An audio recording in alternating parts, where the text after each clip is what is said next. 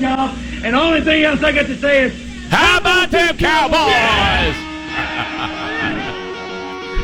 yeah. How about them Cowboys?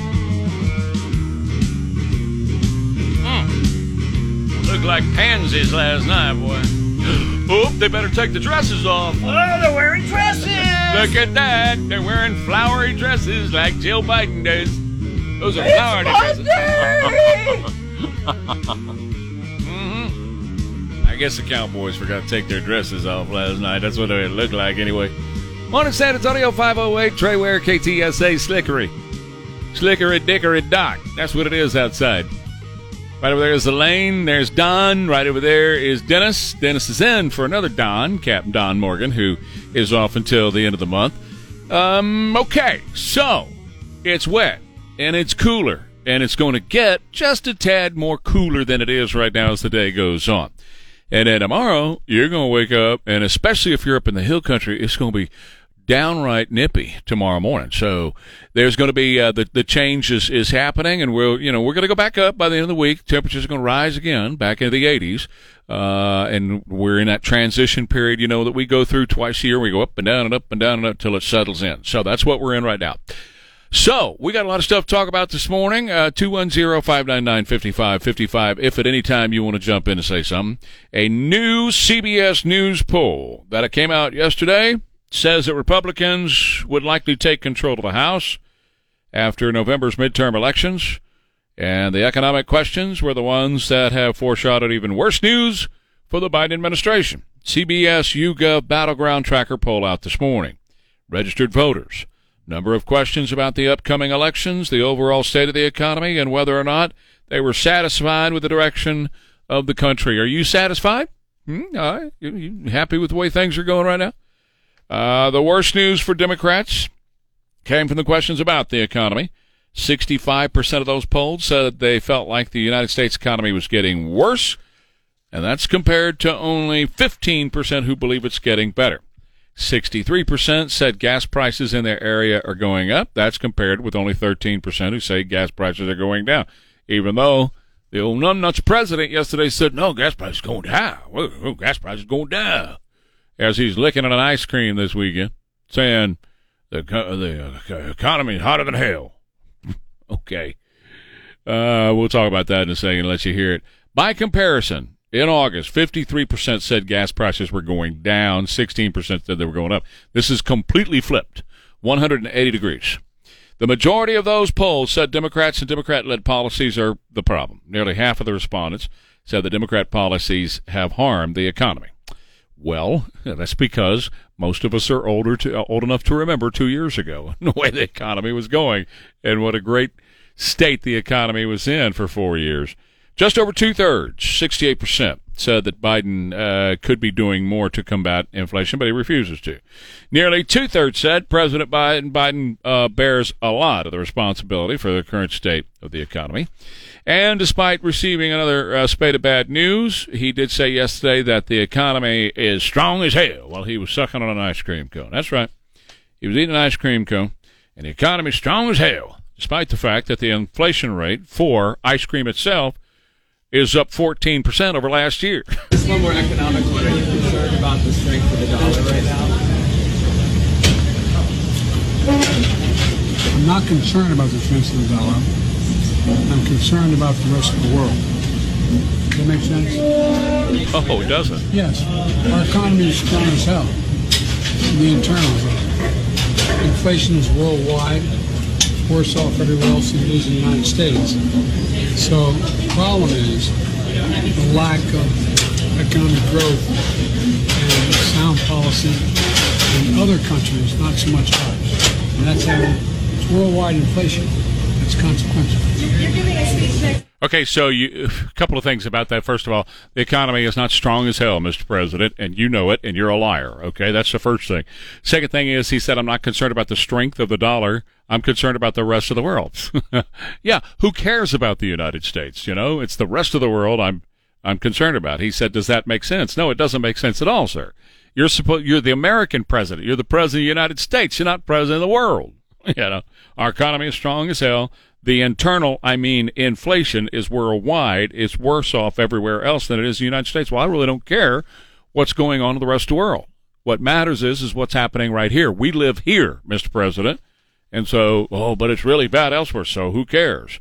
But then the final shot on all this, it's worldwide inflation. That's a consequence of, and that was it.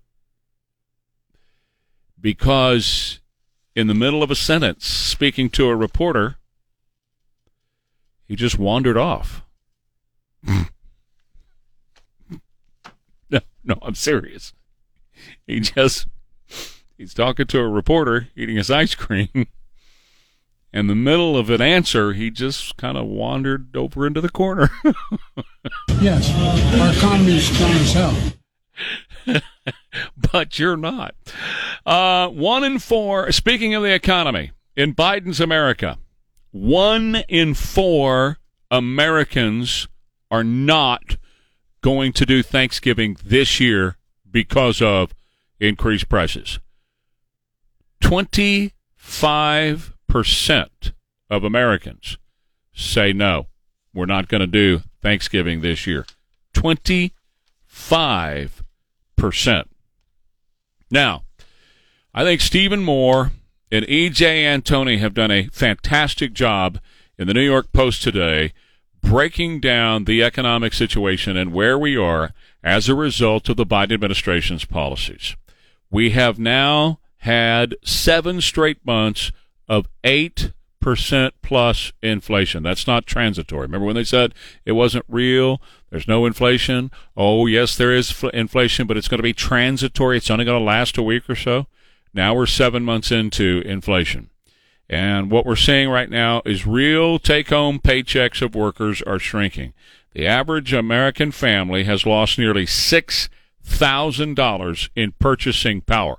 We're also seeing, by the way, shrinkflation at the stores. You've probably seen that yourself. Since Joe Biden took office, monthly savings have collapsed. Monthly savings have fallen 83%. Why is that? Because Americans are living paycheck to paycheck. They have no money to put away. Uh, Joe Biden, uh, on purpose, increased the price of uh, gasoline and diesel, which increases the price of everything else that you buy. Everything. So your 401k plan, if you have one, is off 2.1 trillion dollars this year alone. Total since he got into office, it's about 10 trillion dollars. The average 401k plan had more than $135,000 in it at the start of this year. Now, those assets are down about $35,000 or more than 25%. Most of the 150 million Americans with one form or another of retirement savings have invested the majority of those tens of thousands of dollars in stocks. And with the doc- stocks being off the way they are, the Dow is off 6%, NASDAQ off 18%, S&P off uh, 6% just since the beginning of this year. And that doesn't take into account inflation. So you're adding a, about 13% or so to those uh, stock losses. And so the, the, the rate of return on bonds – about 20 to 40 percent of retirement fund investments is way off as well. So since the start of this year, 401k plans have suffered 2.1 trillion in losses. And in terms of purchasing power, inflation has brought the real value in 2021 dollars, the average 401k down another $5,000. So it's down to about $96,000, losing value basically your, your 401k is losing value while at the same time the price of everything is going up. So you're losing purchasing power and you're losing value in your 401k. Pension funds, other pension funds are also getting hammered as well. So it's not a good good time in the American economy, and the uh, forecasters uh, that look at this stuff say it's going to get rougher and rougher and rougher uh, with these policies in place. We have to have a major, major change, say economists on both sides of the aisle we have to have a major political change so that we have a major change in the direction of our country in order to save the economy of the United States. Question is, will voters do that on November 8th? Back in a minute. Trey Ware, KTSA. Let-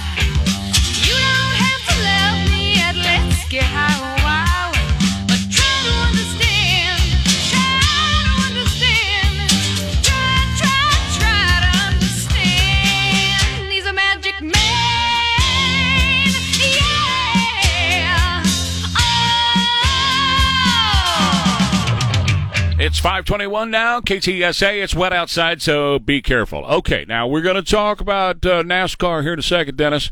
But first, Bexar County Sheriff Javier Salazar certified 49 migrants, illegal immigrants, who were flown to Martha's Vineyard last month. They are victims of a crime.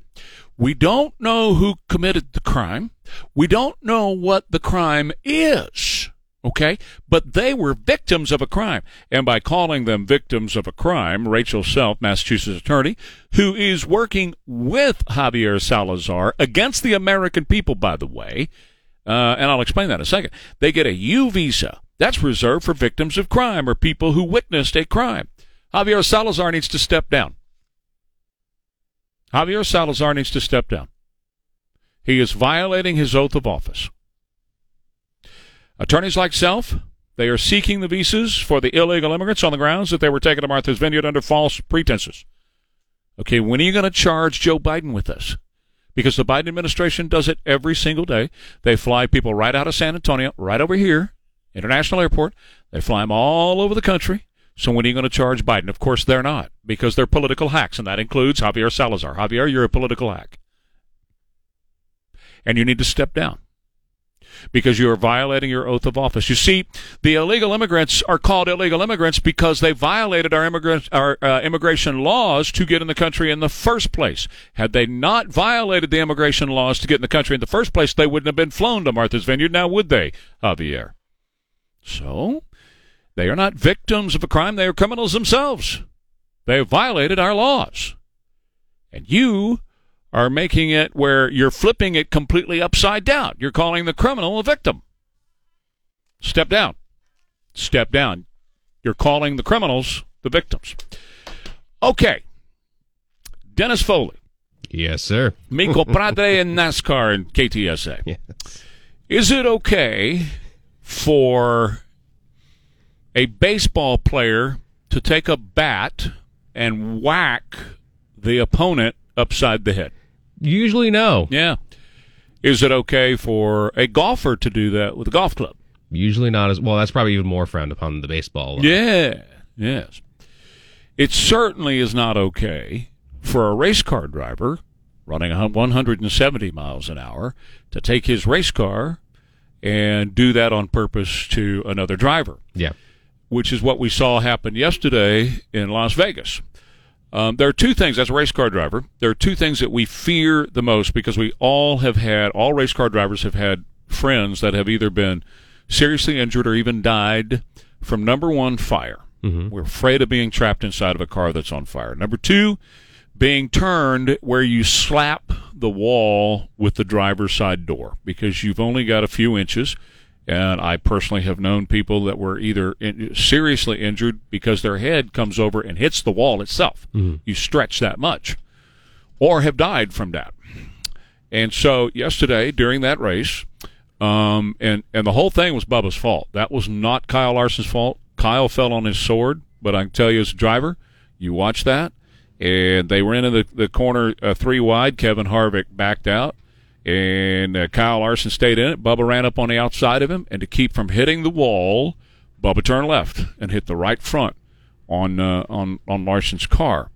And when he did, Larson turned left and went down to what's called the apron, which is the flat part, flat part of the racetrack. And Bubba turned left and ran down there at 170 miles an hour, hit Kyle Larson in the right rear, spun him out where he hit the driver's side door against the wall again, a big fear of ours because your head can literally hit the wall.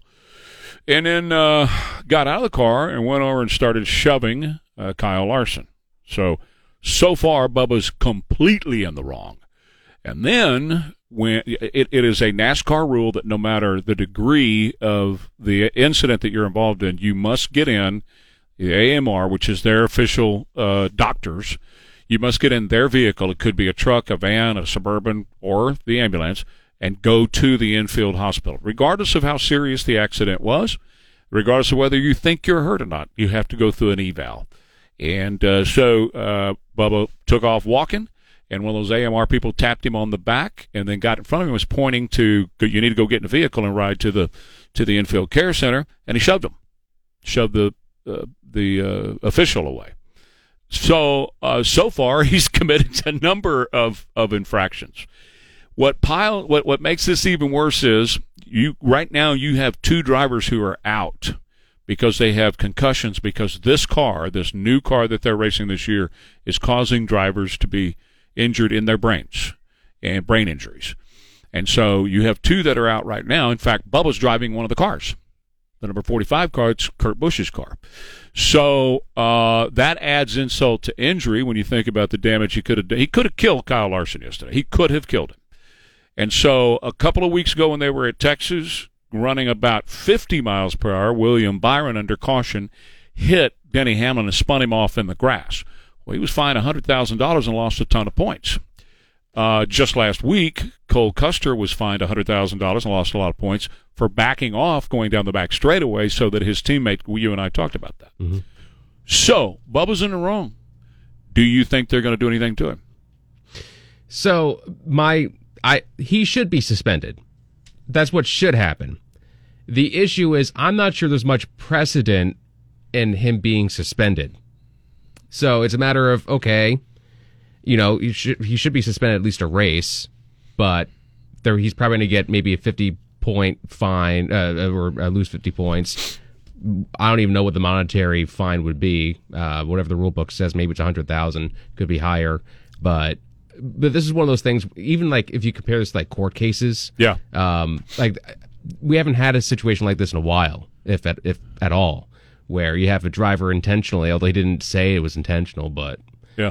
video evidence is pretty Absolutely. pretty He clear that uh, he went down and did that and, and On purpose. And also, one other uh, thing that happened to make things even worse was uh, when Wallace wrecked Larson. That collected a. Yeah. manufacturer teammate of right. Wallace, Toyota. who was in the playoffs, took him out of the race. And you know, I, I can only imagine what a Toyota TRD meeting's going to look like. Right. You know, today, tomorrow. Yeah, absolutely. Um, so, I mean, he should be suspended, but the precedent suggests that it probably is not going to be a suspension. It's probably going to be some sort of points and, and monetary fine. Yeah. Um, but I'd be curious. You know, maybe, maybe they do suspend him, and we're all surprised. Well, of course, all the Twitterverse is, is alive with this today because he, he used his vehicle as a weapon, and some people are calling for criminal charges. That's not No, going to no, happen. That's not going to happen. People are calling for that. It's not going to happen. Uh, and they're also saying because of the woke culture, he is the only black driver in the series that they're going to go light on him because NASCAR has gone woke. I don't know. We'll see what whatever light you know means to people, right? Uh, that's a real s- subjective term. And that's also the challenge with the penalties is like, you know, someone someone's going to interpret it as being light, someone's going to interpret it as being too, and it's like we haven't. Right. There's no precedent for this No. to know. Well, there's only one that I can Yeah. think of in recent memory, and that was here at Texas in the Truck Series when Kyle Busch hit Ron Hornaday the same way, except they were under caution and knocked him into the wall really hard. Could have injured. Well, Hornaday was sort of injured in that in that wreck, and Joe Gibbs set him down, and you know that before NASCAR could do it. Yeah. Uh, so there's no indication that Denny Hamlin is going, as his car owner, is going to sit Bubba down, but he should be. And you're absolutely right. At least one race, possibly the rest of the year. There's talks about uh, anger management and all that kind of stuff because he continued on, and then the interview, he was a pompous ass Yeah. during the interview when he gave his side Sports. of it. Yeah, Yeah, yeah, yeah. You're fishing. You keep fishing. You know. no, they weren't fishing. It was just asking you a question, Bubba. Yeah. You know, you're you're. He's a bit of a smartass yeah. and uh, and it's really uh, amazing that nobody's put him in his place on the racetrack yet. Uh, I guess people are worried about the ramifications if they do that, and a lot of it has to do with race. Yeah. A lot of it does, and not just car racing, but the actual skin color race. Yeah. All right, quick break. Uh, coming right back. Trey Ware, KTSA. DC, San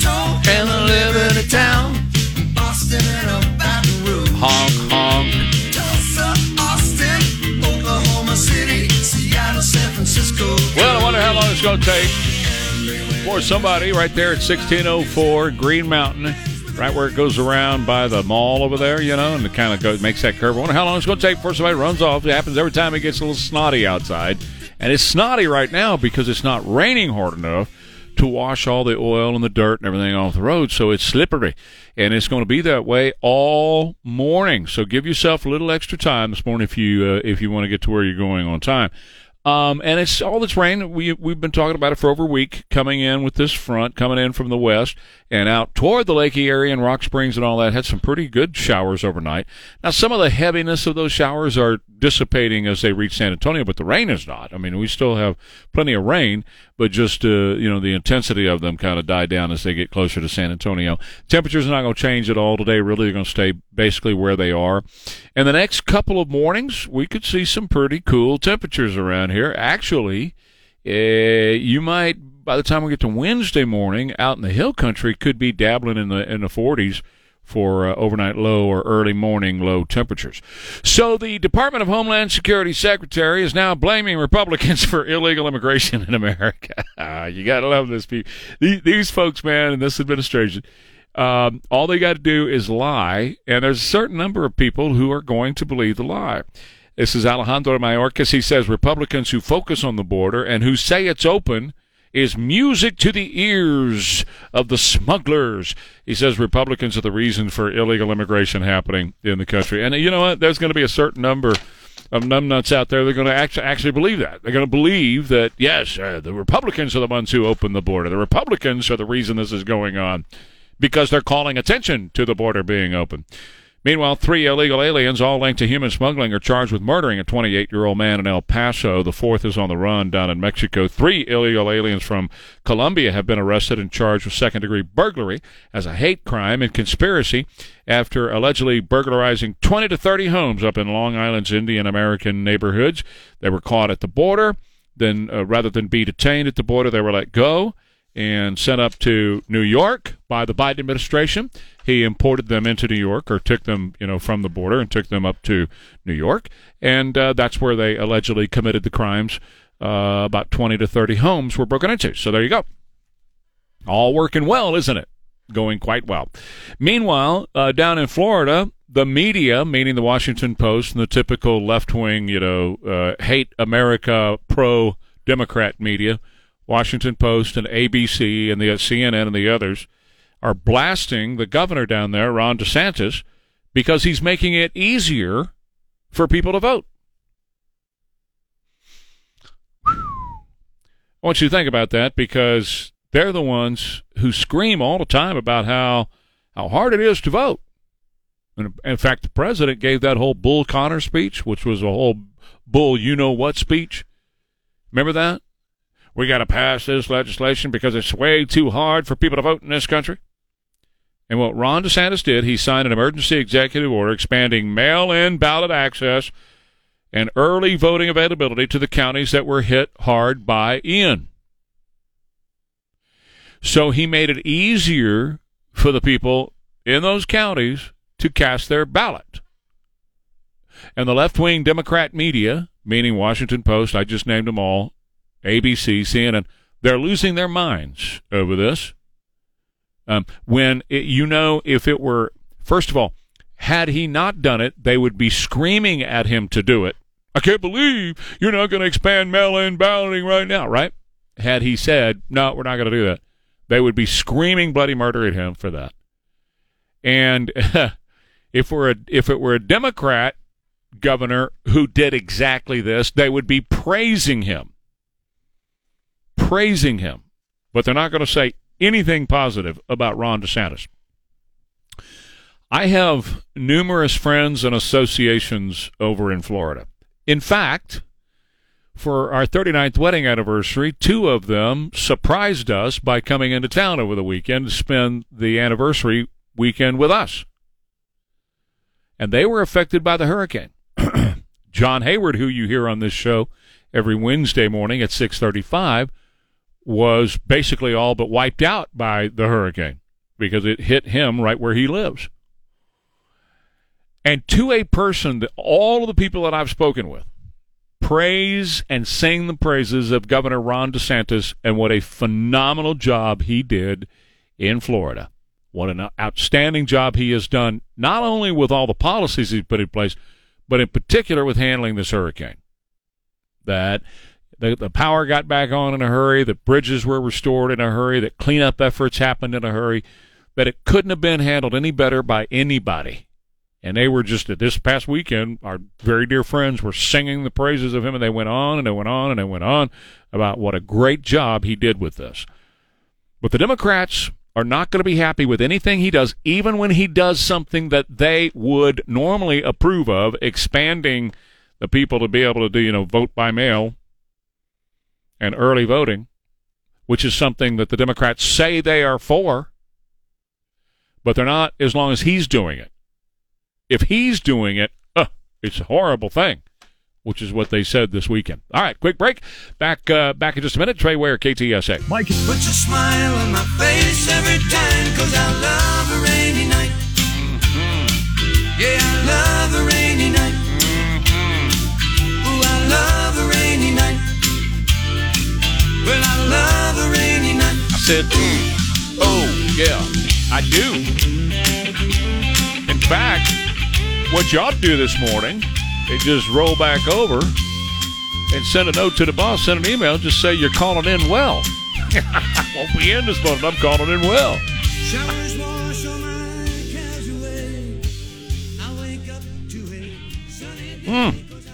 It is wet outside, and that is that cold front that uh, coming through the area this morning. Hey, listen, uh, just a quick reminder: we'd love to have you say the Pledge of Allegiance on the show here. We do it twice uh, during my show. Uh, once at five fifty, you just heard it. Another time at six fifty. Love to have you do that. We got a couple of ways that you can do it. You can call right now at 210-599-5555 and talk to Don, and he'll record you saying the Pledge of Allegiance. Or option numero dos, you can say it into your smartphone and send it to me. Just email it to me, Trey T R E Y at ktsa.com. When do I get to uh, go into our archives and get out the "Baby It's Cold Outside" song? Is it time for that yet? Come on, No, come on! it's a little early for that, Oh, Don. come on. It's a little early. And also, that song is not politically correct anymore because it's a song about rape. Oh, That's what they say. Well, you know, physical assault because he was keeping her in the house or whatever, uh, which I never bought off on. It's, anyway, so it's not cold enough yet? no, no, you're stretching it just a bit. on. I know, I know what you're trying got- to do. You want to make it colder by doing that. Standing by. I got it right now. It's standing by. Oh, God, Okay. here it No, goes. No, it's not. No, it's not. I'm gonna hold off. I'm gonna hold off. You know what? I tell you what.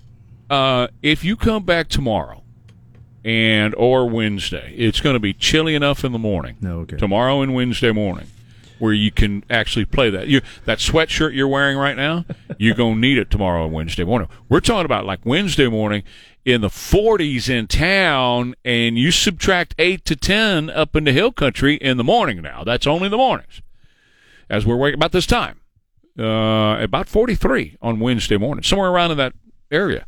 So you take 8 to 10 off that up in the hill country, you're going to be down in the upper 30s, probably something like that, or right at 40. So anyway, Democrats were gaining on the Republicans as the parties are fighting for control of the House, but a recent poll from CBS News is showing that the Republicans' House lead has stabilized at 224 seats for the Democrats' uh, 211.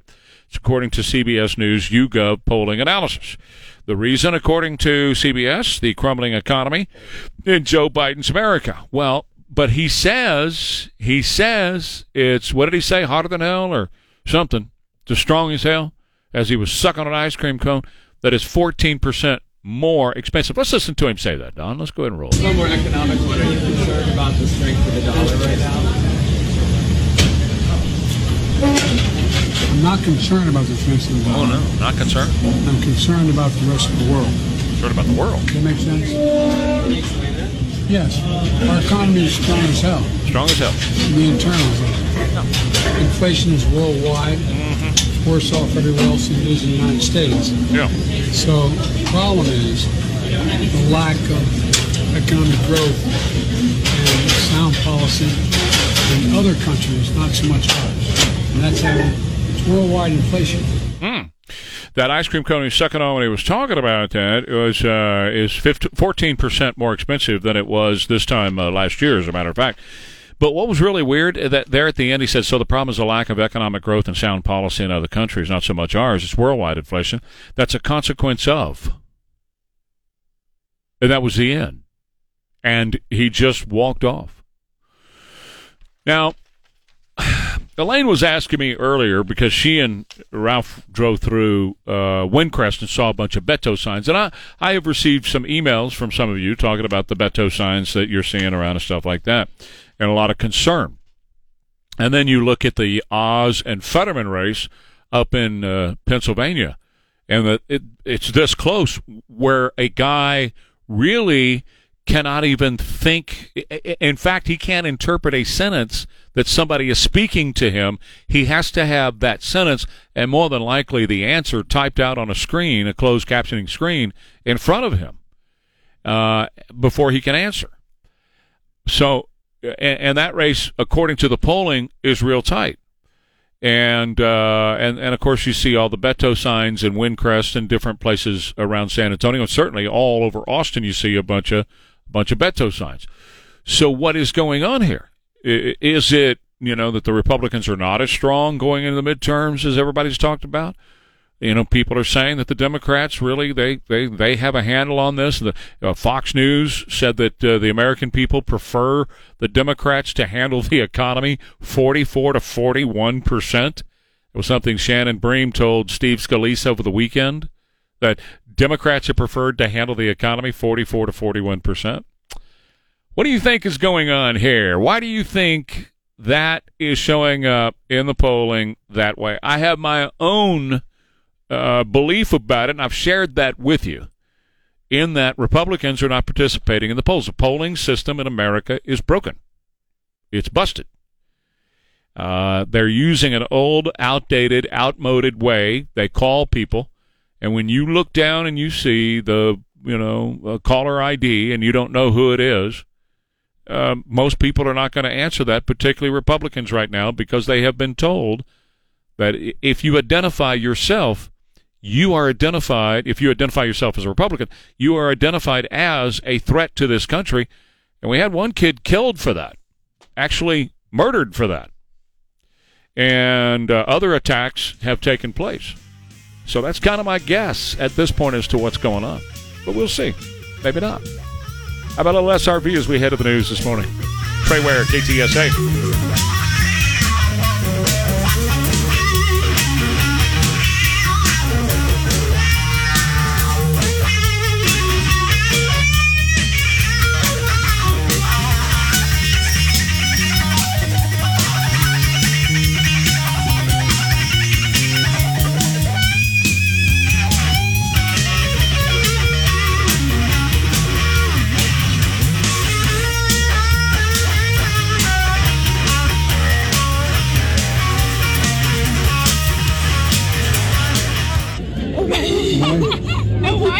No serious guys through 30.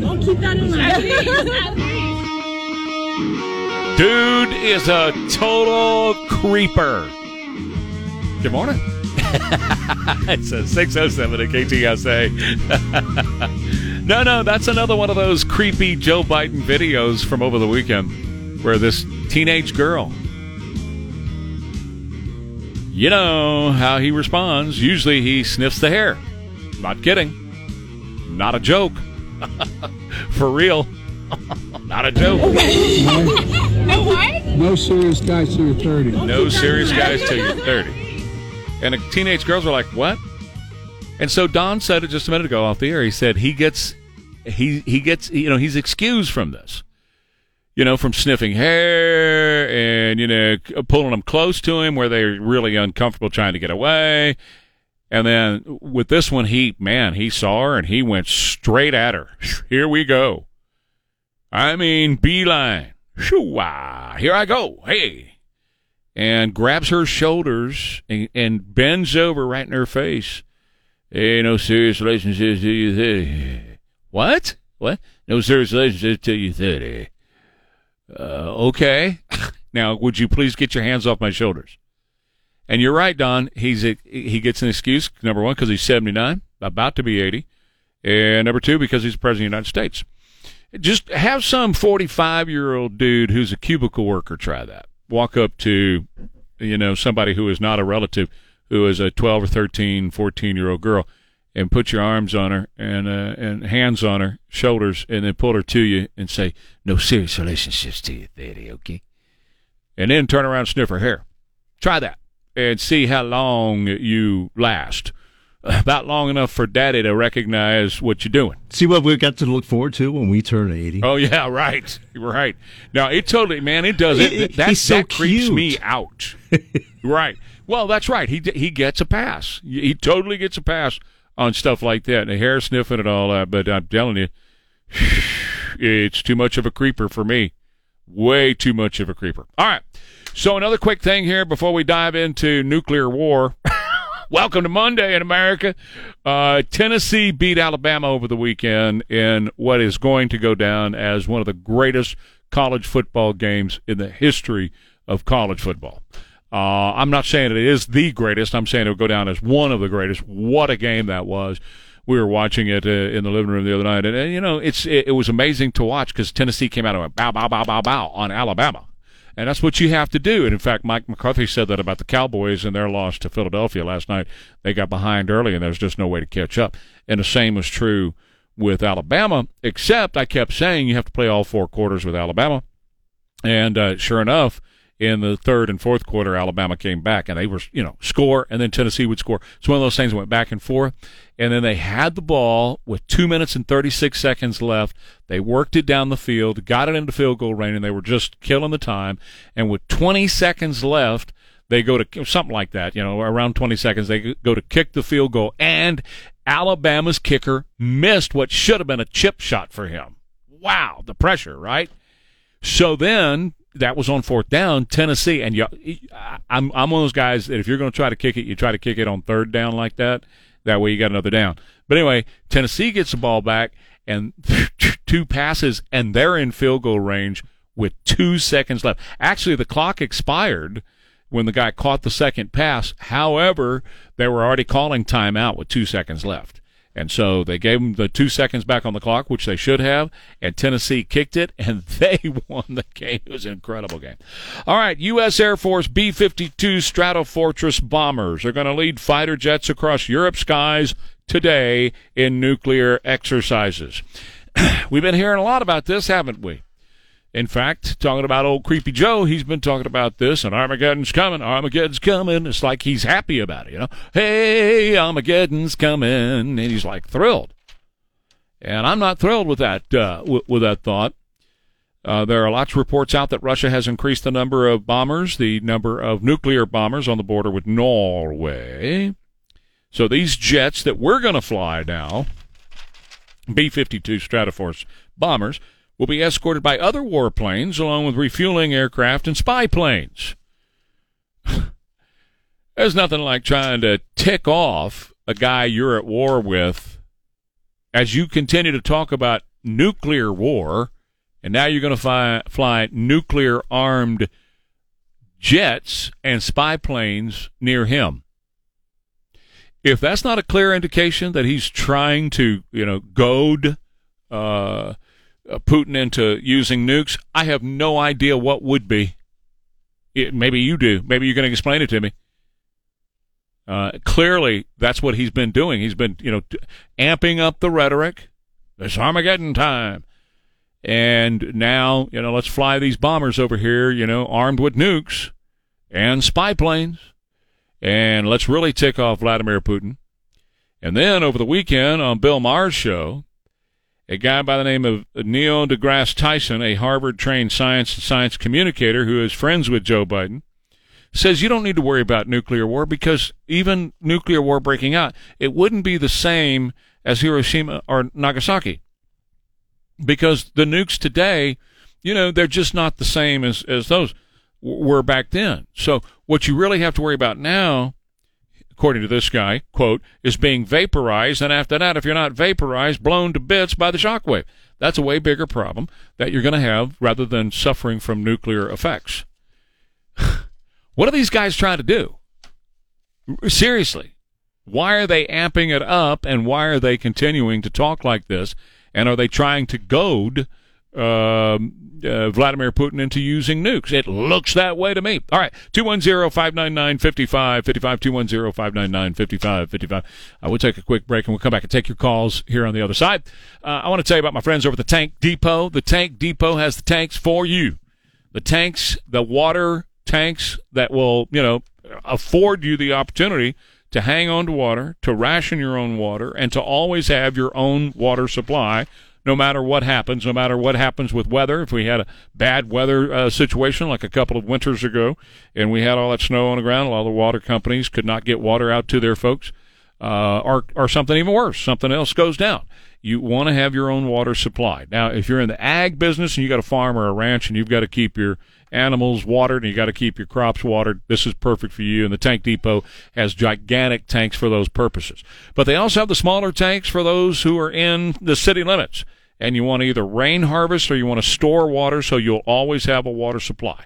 You're thinking about putting back some food, you're thinking about an electrical generator. Well, make sure in all that too, you get a Tank Depot tank for your home so that you'll always have your own water supply. The Tank Depot is right here in San Antonio. They're in Dripping Springs and in Buda. And by the way, they're looking for business partners as well, retail locations to carry their tanks. If you're interested in that, get in touch with them and tell them Trey said hi. The Tank Depot, 210 648 3866. All right, it's wet outside. It's going to be that way all morning. Breezy periods of rain and a thunderstorm around 66. So you're basically at the high. Pretty chilly tonight, or you know tomorrow morning at this time. Tomorrow partly sunny and beautiful and 69, and on Wednesday pleasant, plenty of sunshine, 72. Right now 66 at KTSA. Good. Here we go. Lord Almighty, feel my temperature rising. The King on a Monday to get your week started. Higher, higher, it's burning through to my soul. Got some burning love.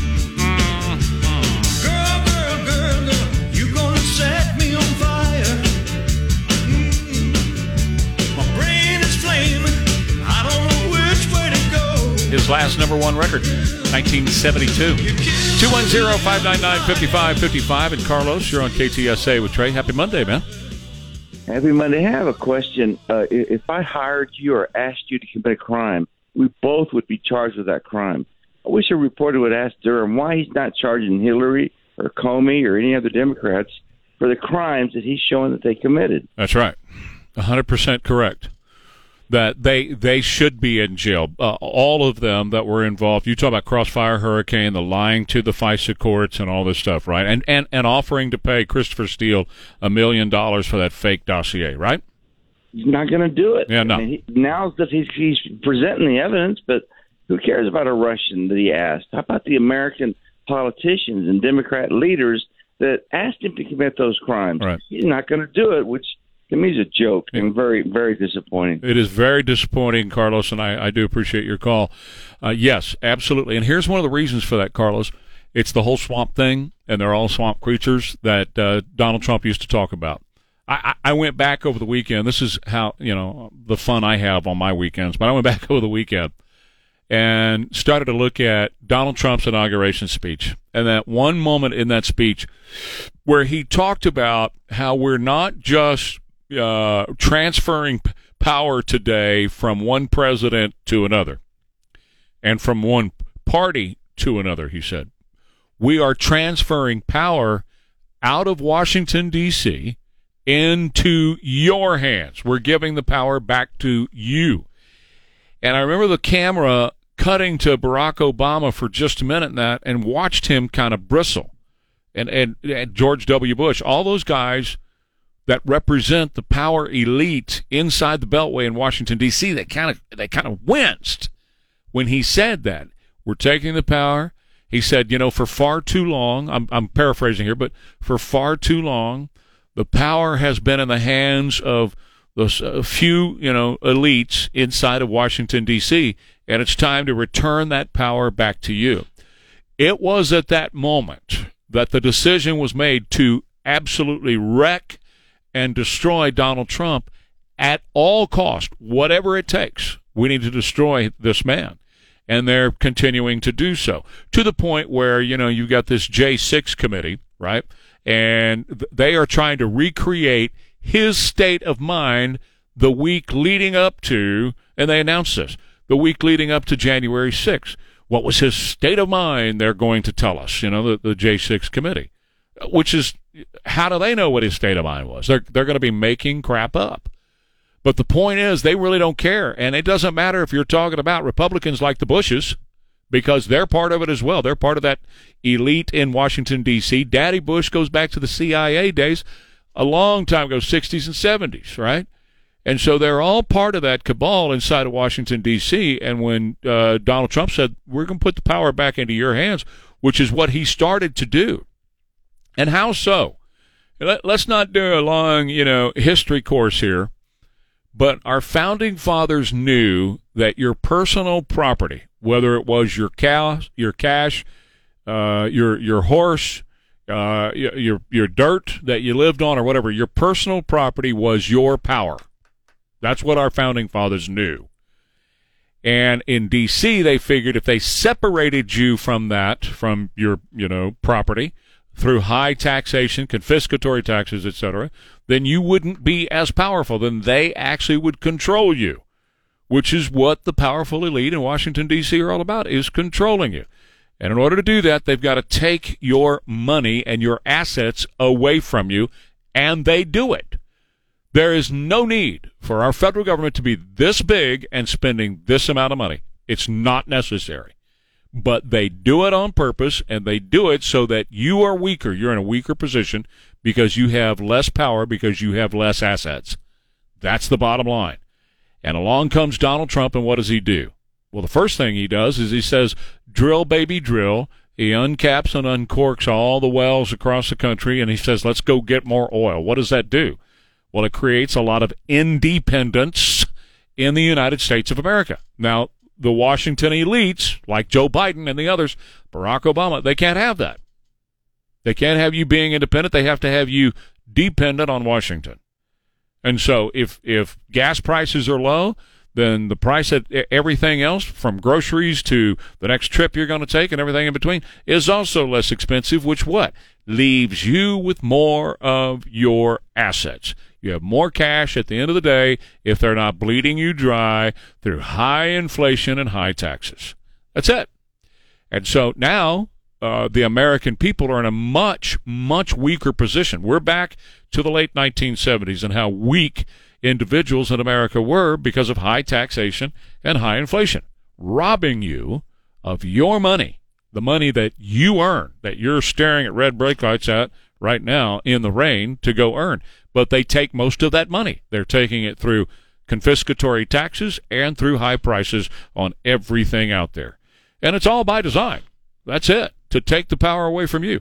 And the day that uh, Donald Trump said we're returning the power back to the American people, and he actually did things to make it happen. He sealed up the border so your wages went up, you know, uh, cut the cost of, of living in America, cut inflation to 1.4% instead of 9 or 10% where it is now.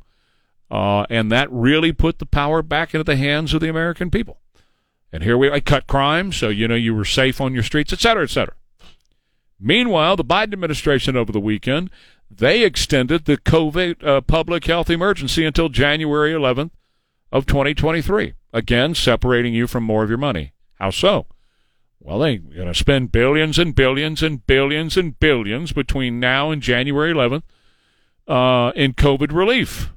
For what? Why? Well, because it's still out there. No, sir. No, ma'am. We can go back to Joe Biden at the car show talking to San Antonio's Scott Pelley on 60 Minutes when he said the pandemic is over.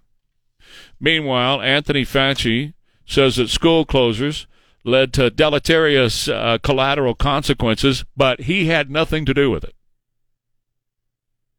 Now, here was a guy that was so power hungry that he would tell people, you know, publicly, tell us publicly what he wanted us to do, and then behind the scenes, according to people inside the administration, behind the scenes, he was laughing about it, that he could, you know, say anything to us and we would respond and go do it.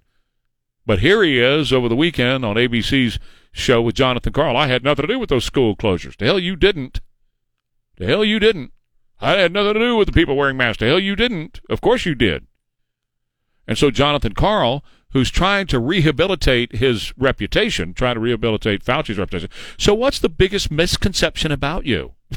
well, that's a t- that's a hard hitting question there, John.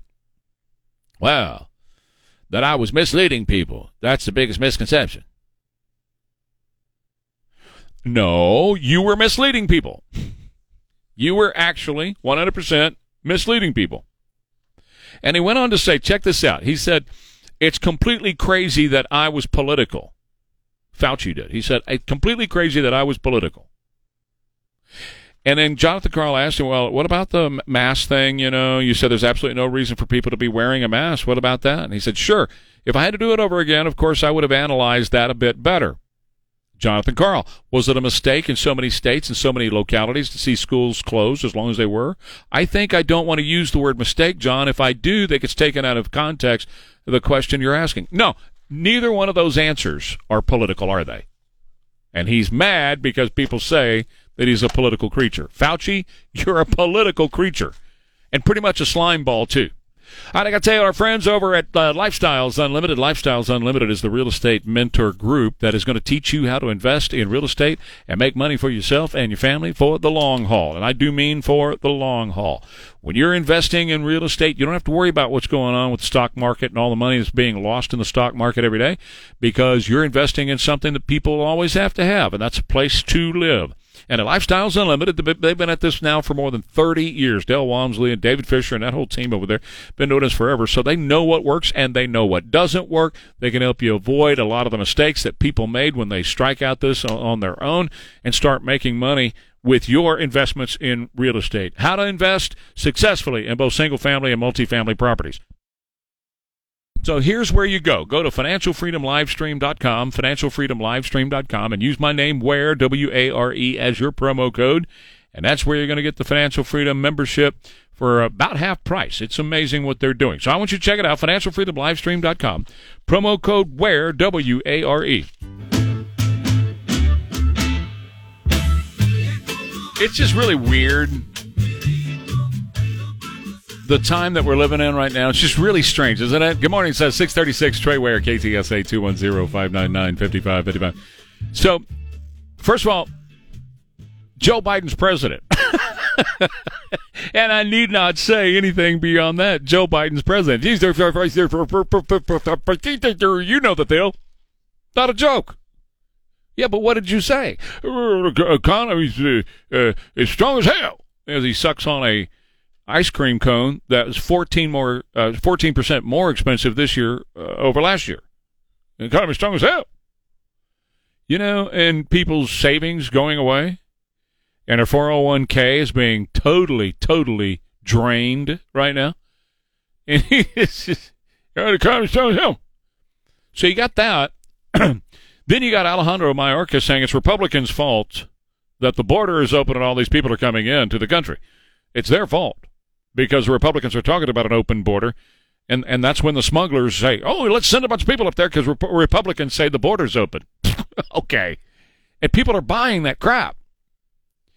Uh, Beto is running again for a political office instead of having been dispatched a long time ago. This I'm talking about the strange times that we're living in. And then Barack Obama, Barack Obama over the weekend started trashing the cancel culture. This is so rich. He started trashing identity politics. You know, he says that identity politics becomes the principal lens through which we view our various political challenges is a bad thing. This is a guy that helped invent identity politics when he was president. Man, they will say or do anything to hang on to power. In fact, he did say that over the weekend, too. He talked about how important these various uh, races are, and he's going to go out and he's going to get on the campaign trail because none of the Democrats want Joe Biden to show up, so they're going back to Barack and they're going to have Barack run around the country because these seats wield a lot of power, he says, and that power matters. That's all that matters to Democrats is the power that they wield and they can control your life with. Okay, so let me talk about Christians who are caught praying, reciting scripture, or crossing themselves near an abortion center could be sentenced to up to six months in jail in the United Kingdom. Boy, this is a news story that came out just last night. A revamped crackdown rules aimed at curbing protests against abortion at abortion clinics in the UK. Under current legislation, it's an offense, with a C, by the way, to audibly pray within so called safe zones established around abortion centers. That's what they call them there. And those who recite scripture, genuflect, sprinkle holy water on the ground, or cross themselves if they perceive or service users is passing by. That's liable for fines under the existing regime into the safe zone and up to six months in jail. Isn't it great to live in a country like the U.S. where we have religious freedom? Oh, wait a minute. Uh, Joe Biden has been sending the FBI to the homes of people that have done exactly this. So before you, as Barack Obama said, before you get on your high horse, before you get on your high horse and say, man, look what they're doing in the UK. People who pray in front of, or sing in front of abortion centers, as they call them, they face six months in jail. Well, in the past month, the Biden administration has been sending the FBI to the homes of people doing the exact same thing, praying and singing at abortion clinics, and they face 11 years in prison in America. That's fact. You can look it up yourself. So while we criticize other countries and say, "Wow, look how what they're doing to Christians over there, no religious freedom," we don't have it here either. And instead of six months and turning yourself in like the UK, the FBI bangs on your front door and scares snot out of your children. That's what's happening in our own country. And facing 11 years for what? For praying and singing in front of abortion clinics. That's happening in your country. Also happening in your country at the Bright Horizon Children's Center in Studio City in California, a Christian child care teacher there who refused to read LGBTQA plus whatever books to the kids in the school because she is a devout Christian, she was fired. Now, the story is, uh, uh, you know, interesting and nuanced because she had gone to the head of the school and asked for a religious exemption. She didn't want to read these books to these very small children at the Bright Horizons Children's Center in Studio City because she is a devout Christian, so she didn't want to read them because they promote the gay, lesbian, transgender, binary, non binary, whatever lifestyle. And she didn't want to promote that to the little children in the school, so she said, May I have a religious exemption? And the head of the school said, No, you may not. And then, and then the head of the school comes back to her and pushes the issue and says, You will now make sure you are reading those books to these kiddos. She said, No, I can't do that. And so they fired her. Now, she has since, last week I think it was, or the week before, she filed a lawsuit against this school and plans on pushing the, the issue. But here's my question. She said that uh, as a devout Christian, this would violate my religious beliefs and constitute promotion of intimate relationships and choices that are contrary to the teachings of my faith. That's reasonable. That is certainly reasonable to say I'd like to opt out. She didn't say the books couldn't be read in the school. She didn't jump up and down and say these books should not be read in the school. But she didn't do that. She said I'm I don't want to have to read the books. And the head of the school said you will read these books, and you will not get a religious exemption. You will read these books. Pretty interesting. I wonder if they would force Muslim teachers to eat pork. Nope. I'm not being crass or rude. I'm actually making a point. You know they would not. Because why? Well, let me read this lady's uh, words. It would violate her religious beliefs and constitute promotion of intimate relationships and choices that are contrary to the teachings of her faith. Just like forcing a Muslim to eat pork there at the school would violate his or her religious beliefs, contrary to the teachings of his or her Muslim faith, but they would never dream of doing that. But a Christian can be walked all over, just as they are right now by the Biden administration, the FBI rounding them up for praying and singing in front of abortion clinics, and also in this case as well. It's very hypocritical. It's uh, it, it is a, a push against Christians, and it's happening right here where we're supposed to have the First Amendment right of religious freedom in this country, but it's been robbed of people, particularly of Christians, more so than any other faith, right here in our country. All right, 644 KTSA. I want to tell you about my friends over at Schertz Funeral Home. Uh, when you're looking for a funeral home to help plan a funeral, uh, you will do no better than, than Schertz Funeral Home. The folks at Schertz Funeral Home are dedicated to making sure that the entire process is as easy as it can be for you, that you understand everything that is going on, and that your loved one is well respected and your family's traditions are well respected as well. They do that every day at Schertz Funeral Home because they are a family run operation there. They'll take the care and the time that is necessary, whatever that is, to make sure that the funeral is planned exactly how you want it done and then carried out exactly how you want it done. And they'll do all the work. They do all the, the heavy lifting there so that you can spend time with your family doing the things that you need to do during that very difficult and trying time. And Church Funeral Home is, you know, known all over the state as being an outstanding organization to do this. I've, I've utilized their services on a number of occasions, and they're wonderful to work with. And by the way, it's a good idea to talk about pre-planning and pre-need with Church Funeral Home as well. At 210-658-9224. The Dow and the Nasdaq down Retail stocks have fallen. broadly lower today. We got a market adjustment. Earning money the hard way. And that's the bottom line. The money. This year alone, airline fares are up 43%, obviously, because it takes jet fuel. Utility and gas is up over 33%. Eggs are up over 30%. 97% in the past two years. Gasoline is up 19%. Chicken is up 18%. Coffee's up 16%. Milk is up 16%. Bread is up 15%.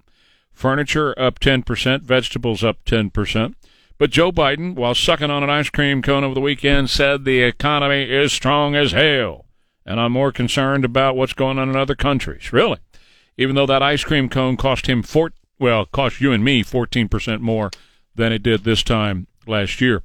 A new CBS News poll saying that everybody in America just about is upset and worried about the economy. The majority of those polls say that Democrats and Democrat led policies part of the problem that led to the economy and the way it is right now, and they're very, very concerned about what's happening.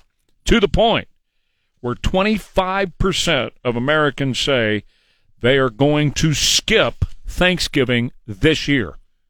25%. A quarter of Americans are not going to have Thanksgiving this year. Now, Stephen Moore and E.J. Antoni, a couple of great economists, broke it down today in the New York Post. The average American is losing $34,000 and everything else on Biden's watch.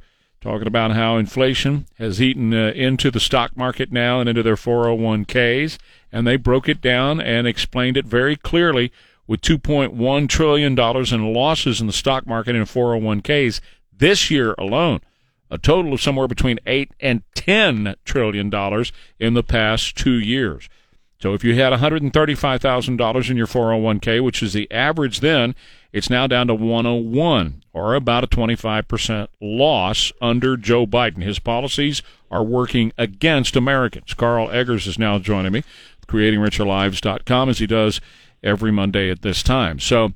The economy, says the president, is as strong as hell, although the prices for everything is up, Carl. Well, we got that the CPI report last week on Thursday, and um, it wasn't good, and it continues to show that inflation is still, you know, fast and, and growing, and it's accelerating, and so the uh, the Federal Reserve is going to going to keep at it.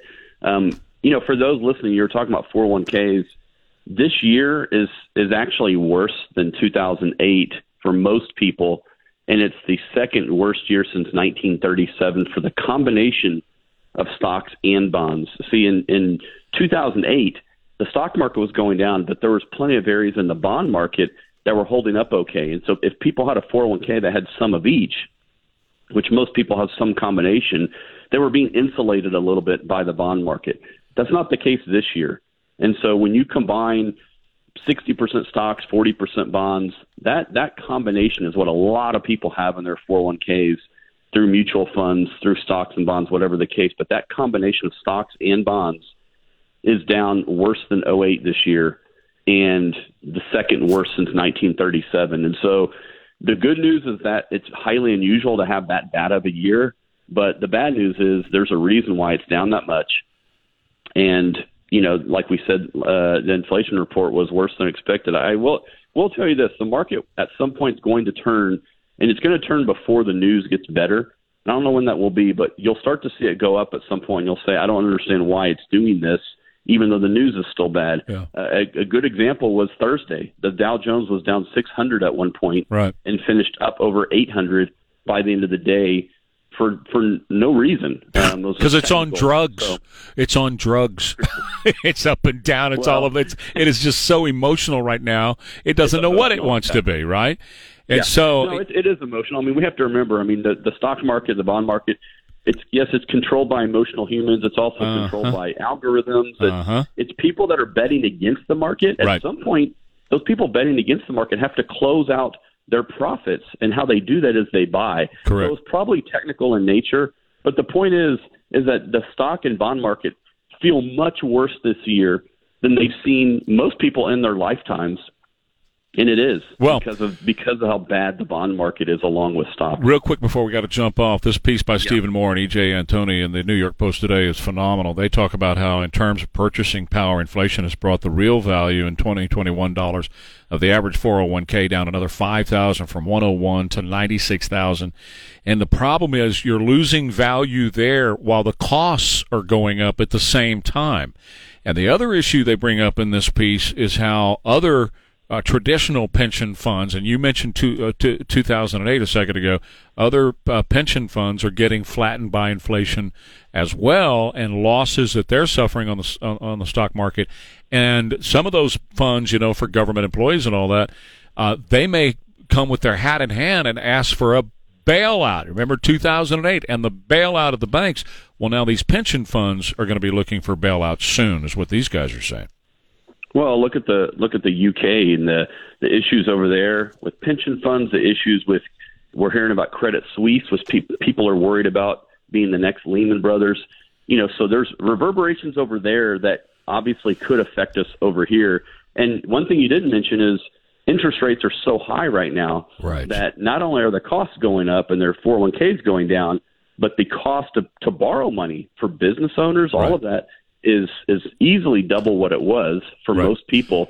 And if home values start to go down, that's where people feel it. They feel it in, in their home values. Well, So, and the cost you know, of watching that as well. the cost of the country borrowing money as well on $31 trillion in debt because the interest payments have gone up on that as, to, as well. All right, Carl, thank you very much. Let's get out of here. Where and Rima coming up next right here on KTSA.